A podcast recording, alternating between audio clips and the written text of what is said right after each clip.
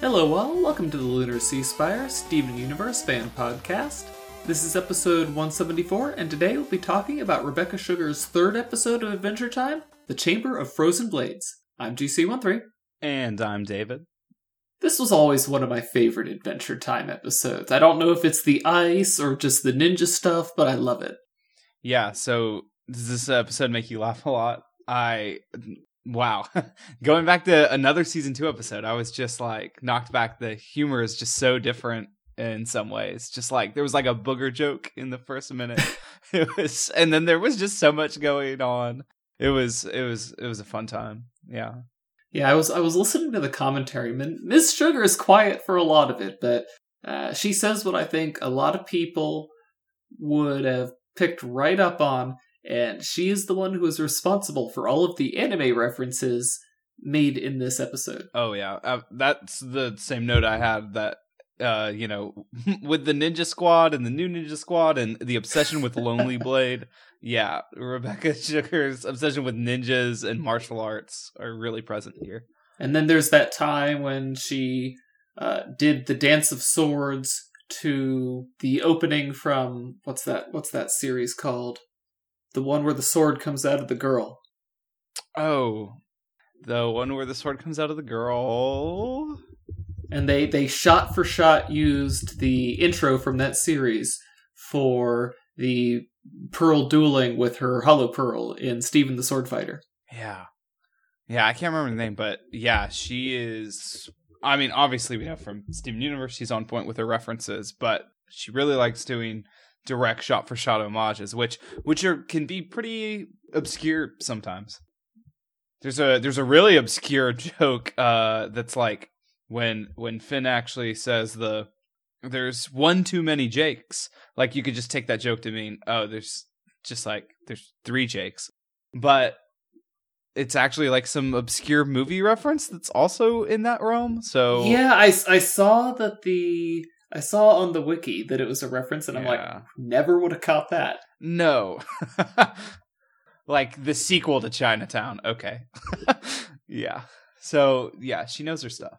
Oh, this episode was great. I mean, as far as the anime references are concerned, even in the promo image that they did for the episode, yeah, they had Ms. Sugar dressed up in the Naruto ninja headband. Yeah, which is just like and looking so shy. I know. She was having a lot of fun though. It's just great to see them see her have this freedom just to make these jokes. I mean, I, even Steven Universe has never made a booger joke, so. um, Man, nor have they attempted to use boogers as smoke bombs. So no, which we did not get to see Jake do this episode, which is pretty wild because they do just about everything else. I mean, yeah, they seems... ended up with much better ninja tricks. I, I'm always so disappointed that the ice powers from this episode just don't become part of their ordinary repertoire. Same. Well, and not even just ordinary. I mean, the show's been on for so long now, and they make so many references seasons later. You know, I, I can't believe they just never thought that, it would be useful. Uh, and of all things, I mean, the cat ended up oh, good grief, yeah, yeah. They they they called back to the cat in a few episodes. They made that super important. I mean, they they gave a couple reasons for why they didn't use the ice powers later on. Uh, I think the real reason is the one they said second in the commentary that it would just be confusing for them to just yeah. pull out these ice powers. Although, again, I don't, I don't, I don't buy that because it's like, oh yeah, Finn and Jake can summon ice weapons sometimes or do ice related things sometimes. I mean, even somebody who's never seen this episode is going to be like, well, they fight the Ice King a lot. Maybe they learned something. Yeah, I I feel like there's a few Deus Ex Machinas within the series that might have been better from just having them have the ice powers to be an excuse, or even you know they did the exact same thing they, when they went to the Wizard City and learned to be like super high level sorcerers. At least with that, they took away the powers at the end of the episode, and this one they're online making excuses like Adam's like, oh yeah, they forgot how to do the incantations and the hand yeah. motions or in the commentary track, he says that oh, they can only do it when there's a lot of ice around. I mean, honestly, seasons one and two, I'm like, if if Finn was even asked a question about what happened during that time, does he even remember how how much is really canon when it's just just randomness? So yeah. Although I do, I do love the sequence when Finn and Jake are fighting, and just Jake completely flips his lid when Finn catches the arrow. He's still like, "OMG!"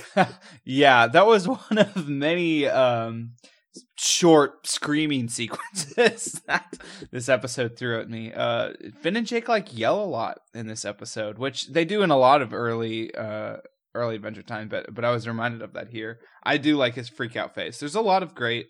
It's so dynamic. This episode, there's so many shots, uh, and just like their characters' bodies are constantly morphing and moving. I love how just fast paced it was. That's not something you see in Steven Universe much. Um, so that must have been a lot of fun for Rebecca to be drawing. It's interesting how the different stylistic choices she made between having to work on this show and having just I mean, it's really a totally different thing how they're animated.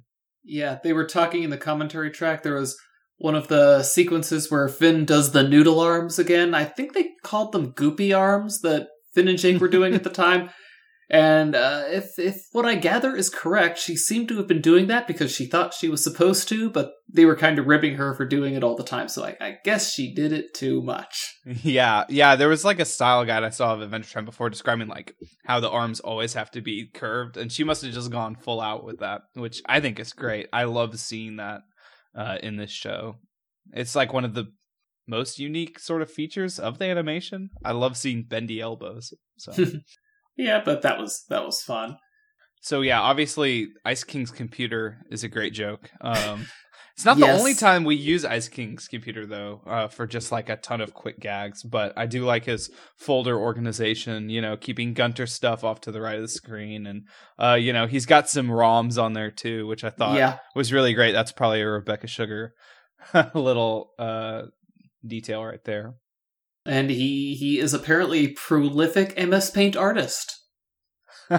yeah. Well, and you know that could also be a Rebecca thing because, you know, as we've seen with the diamonds and their pearls having a similar obsession uh, with yes. drawing. So, drawing lo-fi. Style. Yeah. Actually, uh, according to the commentary, she said that drawing uh, that the Ice King drew of himself on the piano, you know, the one it lingers on. uh, uh-huh. she said she based that image off of a drawing of herself on a piano she made in high wow. school. Wow. yeah, we need to see that side by side comparison. Hmm. Maybe. Uh, it was probably a little bit better drawn than Ice King's, though. I'm just guessing. I guessing. I mean, it's some of her early work, though. You know. Yeah, but the Ice King's not that good. Let's let's, mm, let's be mm, honest. No. I mean, he's not bad on the drums, though. No, he's not. Uh, you know, different talents. Hmm. uh, was this the first Doctor Princess episode? I feel like it is, at least from the way that she like clarifies. I'm actually not a princess; it's just my surname. Yeah, I, I do like her. The something medical is happening. Yeah, she's totally calm the whole time, fascinated by Gunter, and then just like she, it's not even a problem that she's captured. Really, she just calmly exits the overnight bag. And then while while the Ice King is fighting, you know, having his ninja battle with Finn and Jake, yeah. you got her just. So, how's the egg? yeah, and uh, you know, Ice King, what his obsession with ninjas just comes out of nowhere and leaves never to be seen again. Remember, he hides his ninja love. That means he is unworthy. But then again, yeah. we never see the Finn and Jake ninja love in any other episode. So I guess no. this was just one of their passing obsessions, which might be the real reason they never bust out the ice powers. That's true. They just totally moved on. Yeah. I mean, they're at that they're at that stage of their lives where they're very transient. yeah. Hmm. I mean, doesn't at one point when they lose the treehouse to Marceline, Jake suggests that they just become hobos. Yeah, like why not become ninjas?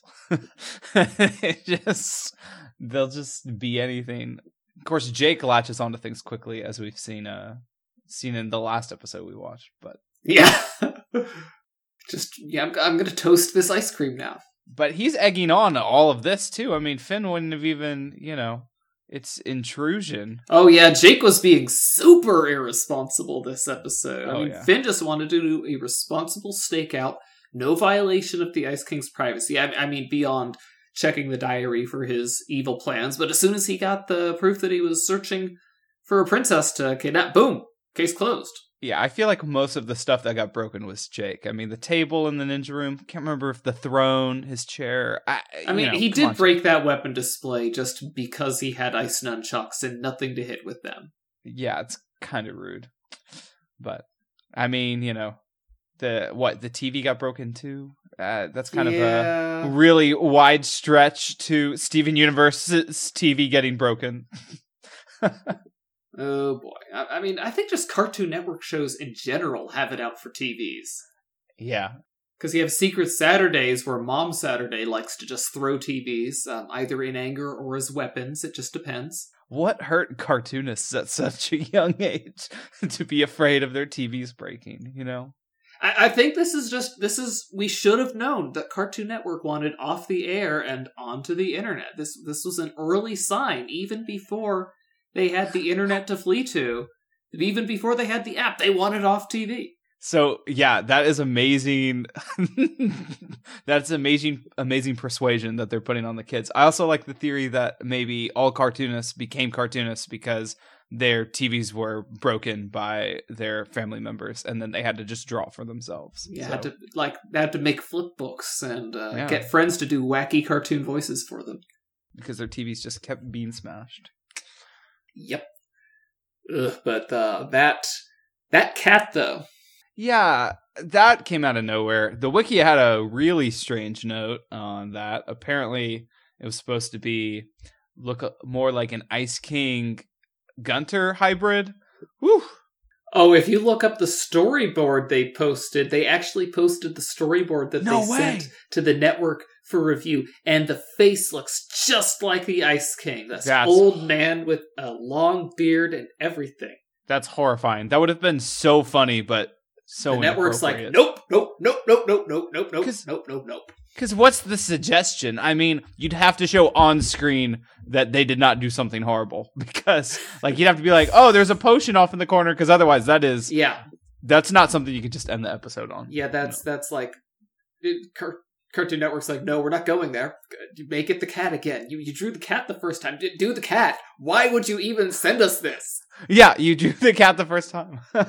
Why did you go back and do this? Yeah, and you know, I'd be uncomfortable with that. I mean, that's not Ice King anyway. I don't need that as a part of his character, so I'm happy they made the smart choice.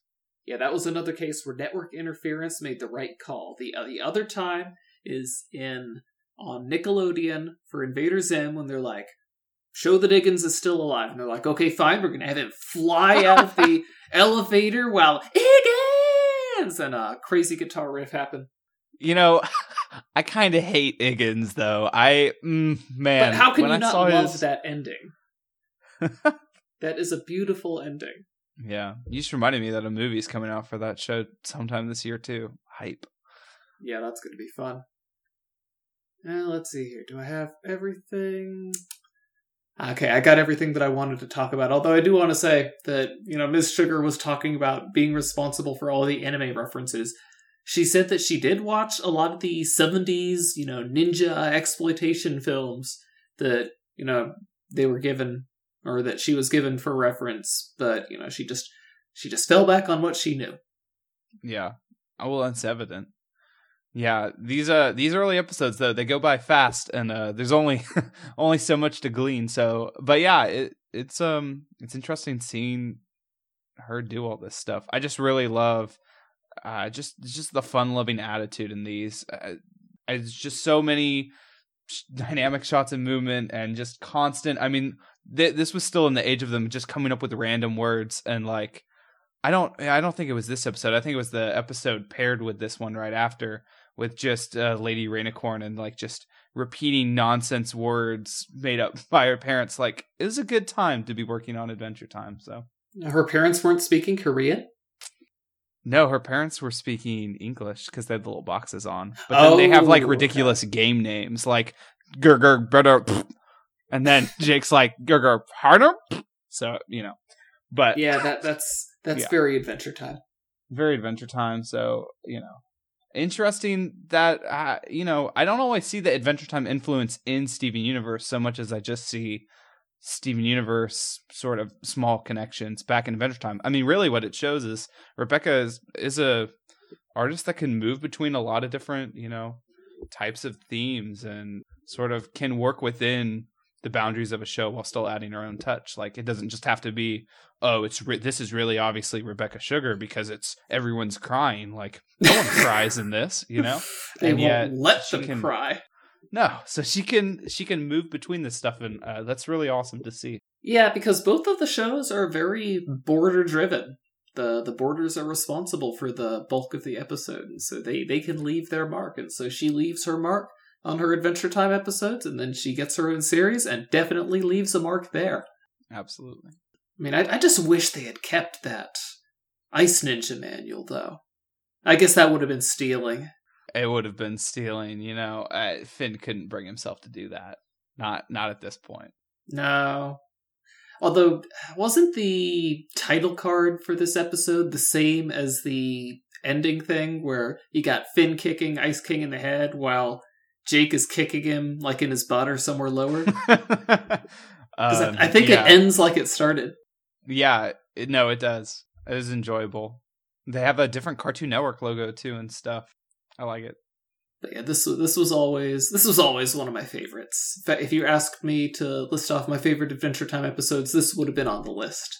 Hmm, my favorites are still to come, but they're all Rebecca Sugar episodes. So, yeah.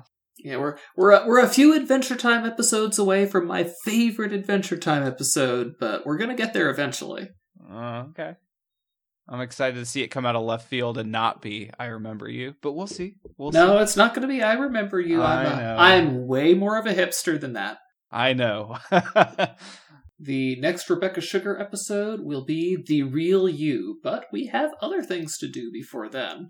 Yes, uh, many new things. There's a new TV show out on Cartoon Network, which looks pretty good. Oh, are you talking about Unikitty?